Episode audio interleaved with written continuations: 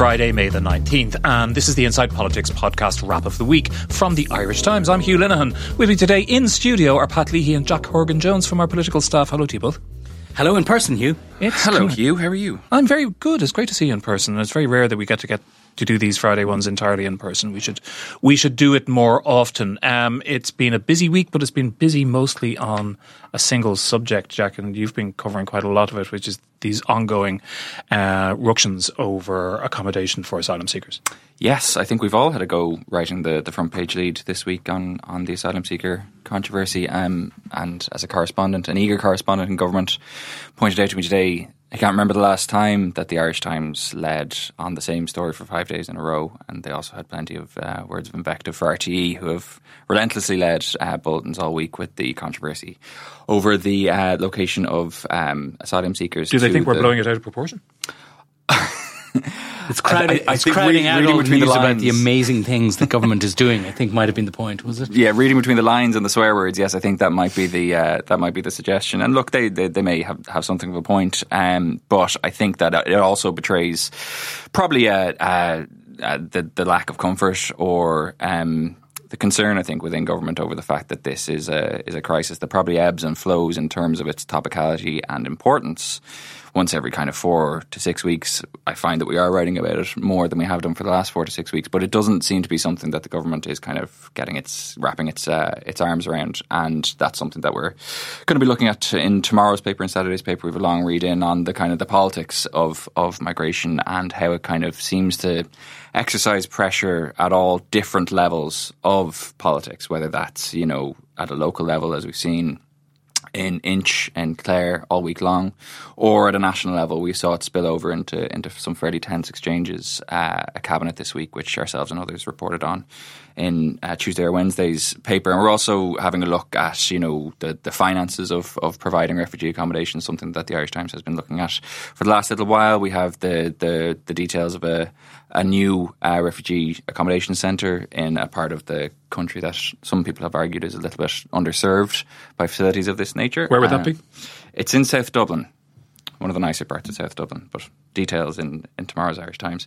Um, and looking at, I suppose, the question of you know how do how do the politics of this all work out? You know, should we expect to see this being an item that kind of galvanizes the debate at election time, or you know, is it going to be visible uh, within the national polling, or is it kind of you know, forming voter intent or uh, shaping local politics at a more kind of, you know, granular level or a harder to detect level? And is this migration politics something that we need to, to get used to in Ireland? Is it something that, you know, we've avoided for quite some time and a topic that has overtaken, uh, taken over politics in other European jurisdictions and we've had uh, something of a charmed existence hitherto on? So we, we went into quite a lot of this in some detail on Wednesday's podcast, Pat, but uh, listening to Jack there, one of the things that strikes me is he says it comes in waves and we can certainly see that in terms of the news cycle.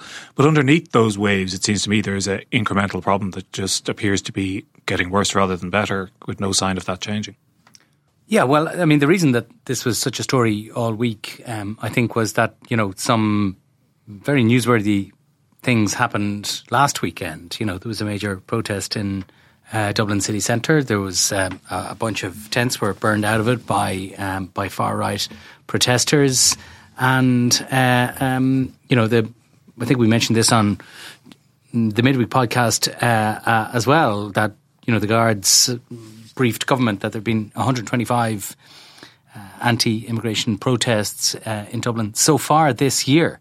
You know, so this is the reason that we're writing about it on the front page every day this week um, is because it's a really important issue and has transfixed the political system this week as uh, as Jack mentioned earlier, and as you reported during the week, it was the subject of um, uh, of a row at uh, at cabinet, and there's the ongoing situation uh, down in uh, down in Clare. And um, can I ask you on the politics of it? We reported the row in cabinet. How serious is the row in cabinet?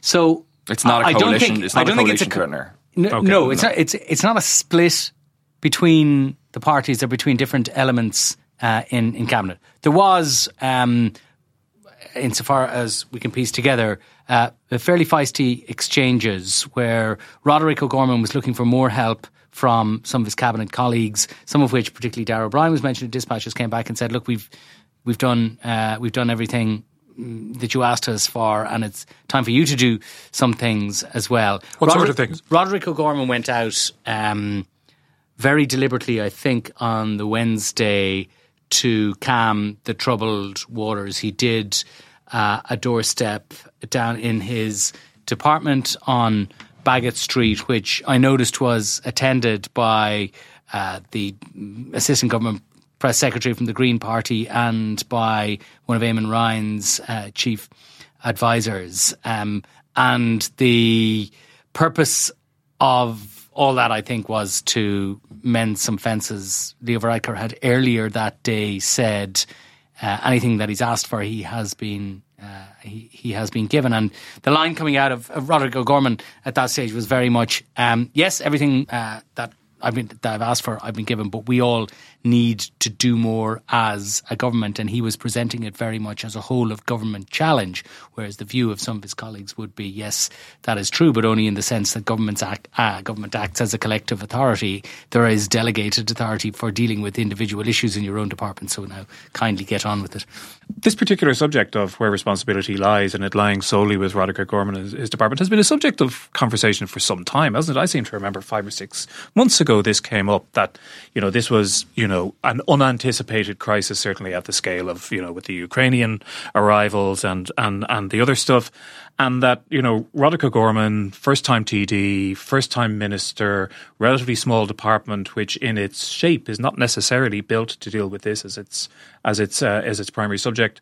You know that it needed some kind of a rethink and and some other people to pile in. No, yeah, that was a big thing around the time of the Taoiseach changeover. It was uh, fairly well flagged that we weren't going to get much of a cabinet uh, shake up, but there was a suggestion that there might be a kind of formal reorganization of the integration function. Um, and then, even though certainly the mood music from the Greens and from Roderick O'Gorman's camp has been, you know, I need I need more help here. When push came to shove around last December, my memory is that he actually kind of said, you know, more or less, I'm fine. We don't need to certainly create a dedicated senior cabinet ministry for integration. I'm I'm not I'm not drowning here. And he ended up getting an extra Minister of State in the form of Joe O'Brien, who who is responsible for integration functions. So it wasn't quite a seismic or fundamental reorganisation. And and I suppose you could argue that you know if he wanted to hit the eject button on it, then that was his opportunity, and and he kind of dug in.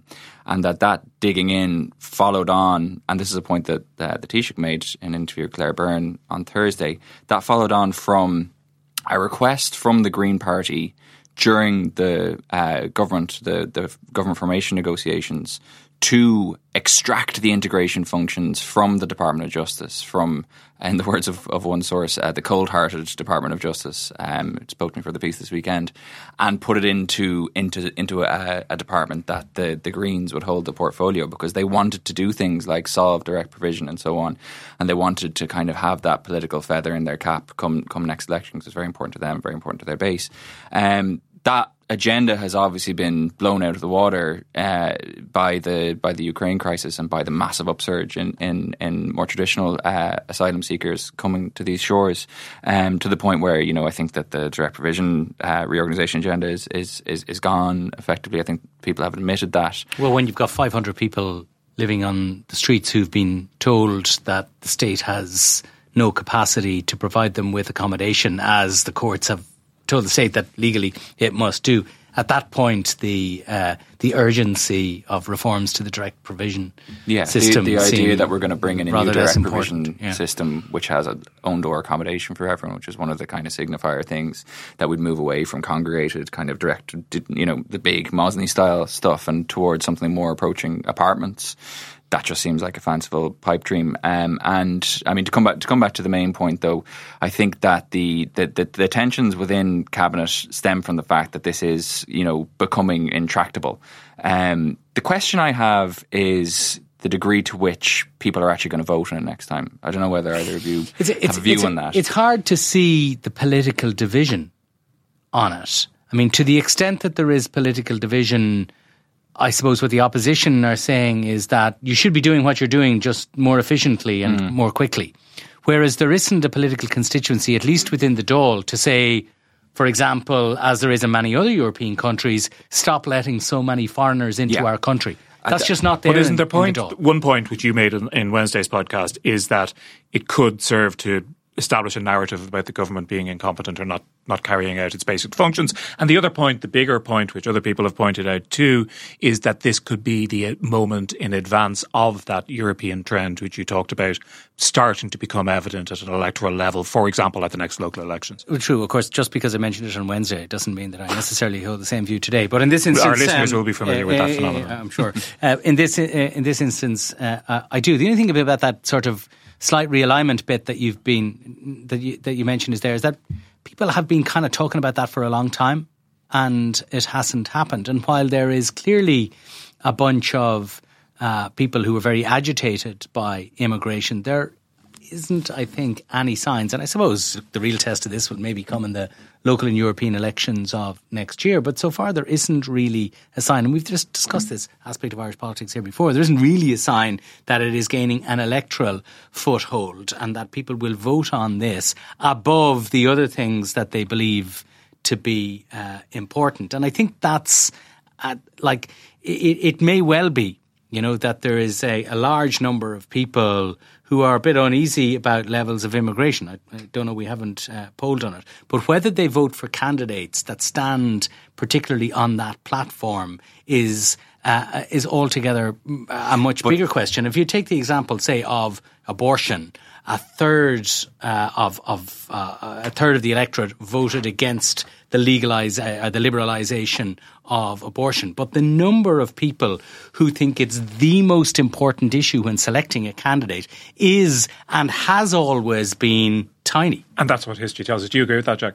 I do in the round. I think that, um, first of all, from a kind of party political point of view, I don't think that there's a future in which the Dáil has a large party for which migration is a main issue or uh, a large party for which migration is even a large issue. But I do think that it can form part of a kind of political mood music whereas, whereby someone who has as part of their platform a kind of classic populist stance that, you know, Dublin or policymaking elites are disinterested in you. They think that you're incidental to their wider plan.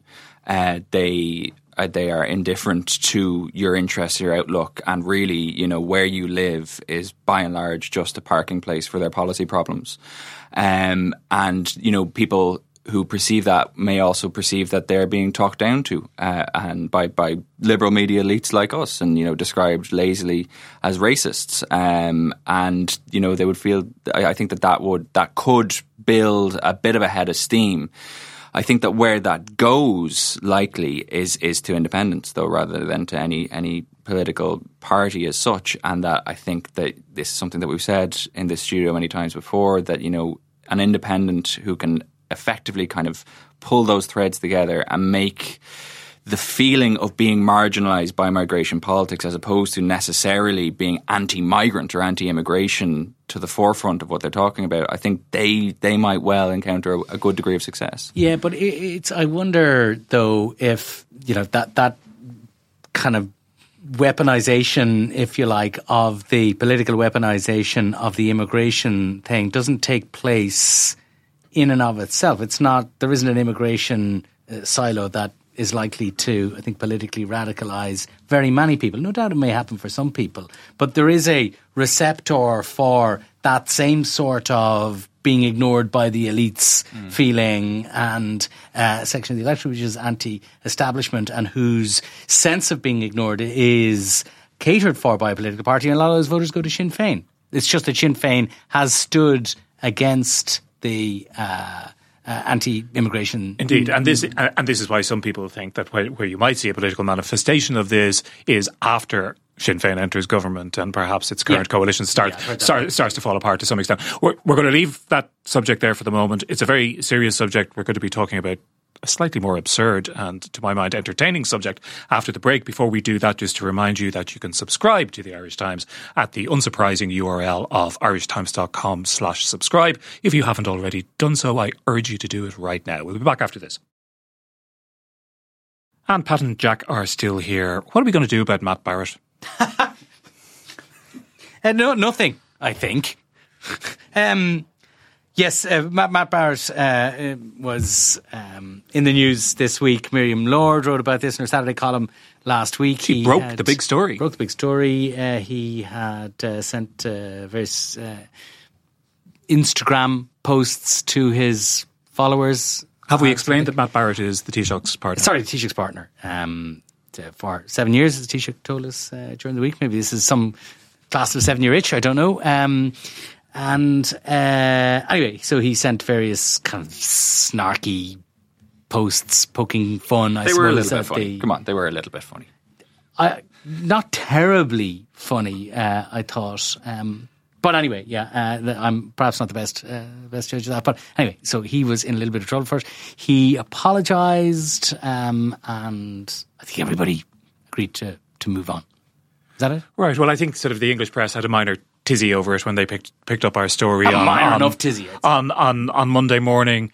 Um, I may be over over reading too much into this, Jack, but there seems to me the, the, the Leo Varadkar brand, let me put it that way, which was very much what Fine Gael bought into when they made him their leader, however many years ago it was now, six years or or so ago, seems increasingly tarnished to me. What what used to look authentic now just looks a bit juvenile. Um, what used to look um, modern now starts to look a bit glib. Am I wrong?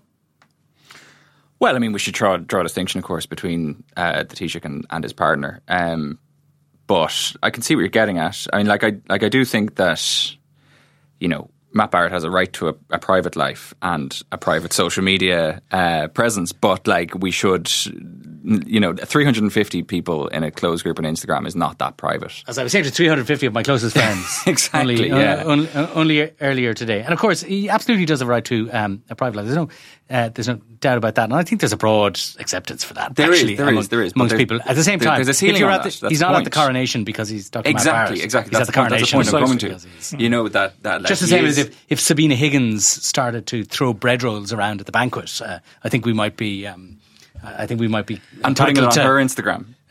we might be entitled. I mean, I've been very rude about the coronation, but that's fine because I wasn't invited. You know, isn't that really the point? Nor are you likely to be at this stage? No, I Yeah, think I think not. No. Yeah, well, give it time. You know, there'll be one on in, in, in just a few short Before years, long. I'm sure. Those Um, coming along. Well, that was part of the apology, wasn't it? It was never going to happen again. But presumably, it wasn't ever going to happen again because he's not going to be back there in Westminster Abbey. Yeah, but look, I suppose it does. It does. He he is there as the partner of of the Taoiseach, uh, and it does put a bit of a a cloud over it. Um, you know, the the fact that he was kind of being uh, cheeky and glib in a way that that is at best kind of semi-private. You know, because he knows he and uh, Leo Varadkar both know that they are very much in the public eye here, and that there is an audience uh, out there for you know their the, the the space between their personal lives and their professional lives, or at least between the Taoiseach's professional life, and that broadcasting something to 350 people, all of whom can screen grab it at a moment's notice and send it on to journalists, as as as happened In a Um, situation where you've been asked not to use your phone. in a situation the, where uh, you're supposed to be fairly solemn, you know, uh, even even if in your private innermost sanctum you think it's a bit silly, or you think that you know I can make a couple of jokes of this. About It's a bit this. undergraduate, really. Anyway, I think we've probably exhausted that subject, and maybe it's not as serious as, as I think it is anyway. Um, a much more serious subject is the political future of Northern Ireland. As we speak, the count is taking place in the local elections there. It's always a hazard if you're on a podcast because you're not a live breaking news operation that anything we say will have been overtaken by events within the time it takes to put this podcast up on the internet. But early indications, Pat, are that um, Sinn Féin is doing well, the SDLP is doing particularly badly, and the kind of the struggle within unionism is more or less around as it was the last time. As I say, those are early indications, but if that's the case, none of them are very surprising. I suppose, really, for us at this particular moment in time, the question is where are political events likely to go in Northern Ireland once the dust settles after this count? Yeah, look, obviously, very early days, and I heard some suggestion even earlier than uh, than the point at which we're recording this. That uh, that is to say, this morning that uh, the alliance were doing well in some um, boxes that were being opened. We've a very partial picture um, at this stage, but it does seem that I suppose recent trends are continuing, so to speak, and um, so it'll be interesting to see if uh, Sinn Féin gets it over the line as the as the largest party in local government. Um, uh, I would have said that's that's probably likely, but we won't uh, we won't know for sure uh, for some time. I suppose the bigger question then is. uh, what does this do to political unionism and to uh, the DUP in particular as it weighs up this question of whether it's going to go back uh, into the power sharing institutions um, or not. Uh, the general expectation um, in uh, in London and in Brussels is that uh, it will. There's a little more scepticism about it in uh, in Dublin. I think, on balance, the view in Dublin is that the DUP will rejoin the power sharing institutions, but they are less certain of that than uh, people in in London uh, appear to be, and I, I think that scepticism uh, is probably uh, is probably justified. And is that because of knowledge of what's going on internally within the DUP? I think it's because of knowledge of the comfort that the DUP has with remaining outside any institutions. The DUP have been outside the power sharing institutions at various points, including from the very start. And if Jeffrey Donaldson is to go back in, he will want to do so from a position of strength within the broader unionist community. And what we will find out from these ele- from these elections, in which we're not really in a point uh, at a point to say at the moment. Uh, I think maybe we'll be later tonight or certainly tomorrow, is whether he is in a stronger or weaker position within the unionist community. So does that mean, Jack, that the key numbers here are not the ones between Sinn Féin and the and the SDLP? Although obviously it's very important for Sinn Féin to replicate its achievement in becoming the largest party in local government, as it already has done in mm. the in the assembly elections. But it's the relative balance between the DUP and the I think that's right, uh, and it strikes me that the DUP can uh, can lose at a kind of headline level this election, um, and in that Sinn Féin could walk away being the largest party of local government in in the north. But in, in probably a more meaningful sense, uh, they could they could extract a win from it if they can come out of it in the first instance at a higher vote share uh, than the Stormont elections last year, which, if memory serves, I think they were the low at 20, 21%. percent mm-hmm. If they could, I think they were polling in the mid 20s in the run into this. So if, if they if they can show that they went through that uh, that really kind of quite painful period uh, around the Stormont elections and came through the the handling, the way in which they they handled the Windsor framework and their strategy thereafter, which is to kind of slow walk it all the way out to this point, and actually increase their vote share and retain um, the kind of primacy at the head of at the head of unionism, then I think that you know that that's more than a than a qualified uh, success. And I think that that is actually a success relative to where they were after the last set of elections, to be honest. Okay. Um, every Friday, we do uh, pick a few articles from the Irish Times over the course of the week that we found particularly interesting to recommend to our listeners. And actually, the article you picked, Pat, sort of relates to this because it's by the commentator Alex Kane. Yeah, it is. Yeah, a piece in I think Wednesday's uh, Irish Times, accompanied by one from uh, Matt O'Toole from the uh, the SDLP, and the argument that uh, Alex Kane was making is that unionism needs to learn from the success of Sinn Féin. It needs to think long term, uh, build alliances, act more strategically than it has uh, done done up until now. And in essence, I think what he was calling for, without, I suppose, explicitly saying so, is you know a a, a, a far sighted and visionary political leadership of unionism of a type that we have not seen for a long time. And um, his argument, I suppose, is that is what is needed to safeguard the fu- future of the union between um, Northern Ireland and uh, and Great Britain. And without it, uh, I think that unionism will continue to be. Has that not always the, been the argument of what you might call the moderate unionist centre? Well, yes and no, but the, unionism didn't have to win any arguments before because the inbuilt or the, the, the, the designed feature of the northern state was to supply unionism with uh, a permanent majority. We now know that permanent majority is gone. So unionism needs to change from uh, a, a, a, a, perpetually in power monolith to uh, a, an outfit that is capable of winning an argument for the union. And I'm not sure how you know, culturally or politically prepared or equipped unionism is to do that. But if it doesn't do that, then it face, faces uh, a very uncertain future, I think. Jack, you were reading um, a piece by Justine McCarthy today, this morning, on Friday, um, sort of ruminating on all this issue around the the, web, the news website, the Ditch, which has been in the news, has been making mm. news uh, a lot over the last few weeks. Uh, very interesting interview on RTE last weekend with Paddy Cosgrave, who who funds it, and she makes a point which I think is one hundred percent correct that there is nothing new about media organisations having a political agenda. Yeah, and look, this is an issue I've I've been struggling to make my mind up on for quite a long time, and and you know I think that the emergence of the ditch and, and the very good work they've done on a whole range of stories, ranging from An Bord Pleanála across to a kind of niche they developed investigating the, the land holdings of politicians, which has in turn led to the resignation of two ministers of state, has asked questions of, of the mainstream media, and, and you know that's no bad thing. Once in a while, we should all be challenged. Um, but Justine is is making the point that uh, that newspaper ownership, I suppose, or media ownership, has always kind of, in some ways, been inherently political, and often uh, newspapers or titles, let's call them, uh, act in a in a political way. Whether they've often been nakedly whether, political. Yeah, exactly. Whether that's kind of party political, um, and obviously Eamon de Valera's historic involvement and the press there um, is is clear uh, and was acknowledged and is acknowledged, um, or kind of small p political, like you know I was talking to Paddy Cosgrave actually during the week for an article that I was writing, and he was he was claiming that the Irish Times and the Guardian have kind of political precepts in their articles of association, and I suppose that's true to a point. I mean, if you look at the at the kind of mission statements of, of many newspapers, including this one, they are kind of you know liberalism and, and progressivism and all the rest of it, while never actually aligning. All that outshite. All that outshite, yeah. Never actually aligning to a, to a party political goal. But I think that in the round, what Justine's piece calls us to do, and what I think is is, is worthwhile doing, is to kind of uh, try and build a bit of media literacy uh, amongst everyone and to kind of read every bit of political coverage, both in the context of what is being said and also who is being who is saying it.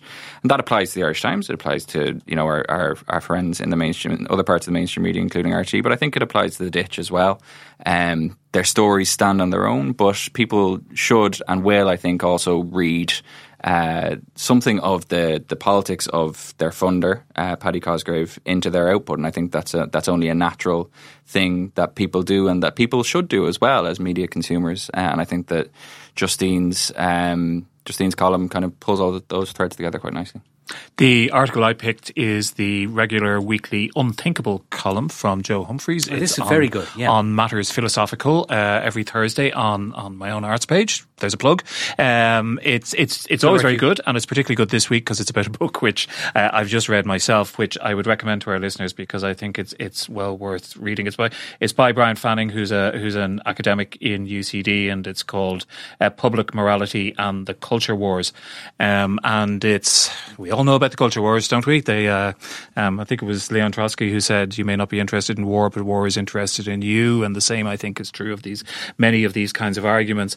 Uh, Joe writes about um, there's a central thesis in the book, I think, which is that I mean, you were just talking about liberalism and progressivism there. He, he sees a schism happening between those two. None of these words are very adequate to describe political movements, I think, but he sees that liberalism and progressivism used to be seen under the same umbrella, but they're starting to diverge, that there's a, a form of social progressivism now which is perhaps more censorious, which is actually illiberal in it's some good, kinds of ways. It's a good deal less tolerant of yeah. dissent and the essence of liberalism just because – progressives were on the same side as liberals for a long period of time doesn't necessarily mean that they share the same core beliefs. I always struggle with this a little bit. What is the difference between a progressive and a liberal? Progressive is more interested in social e- equality, and a liberal is more interested in personal freedom. Is that a way to put it?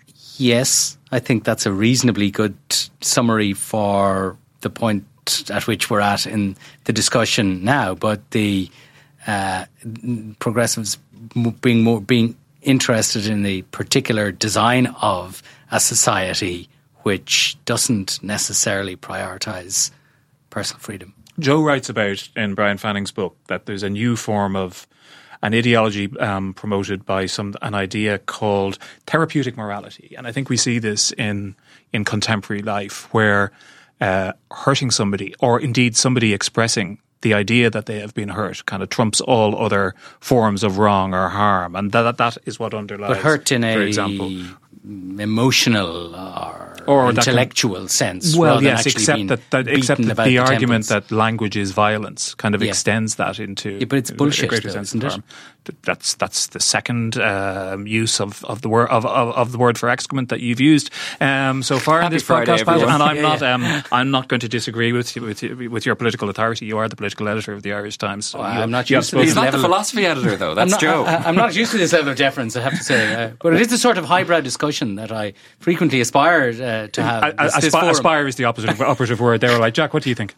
I'm just impressed by the the, the verbiage uh, arraigned in front of me at this stage on a Friday. Uh, you know, being able to summon the energy to talk about this at such length, um, you know, is is impressive. So I doff my cap to both of you, and I bow out of the debate. and we'll bow out of everything. For that, that was our producer you heard laughing in the background there. Not not surprisingly, it's a, sign that it's time to go. We will leave it there for today.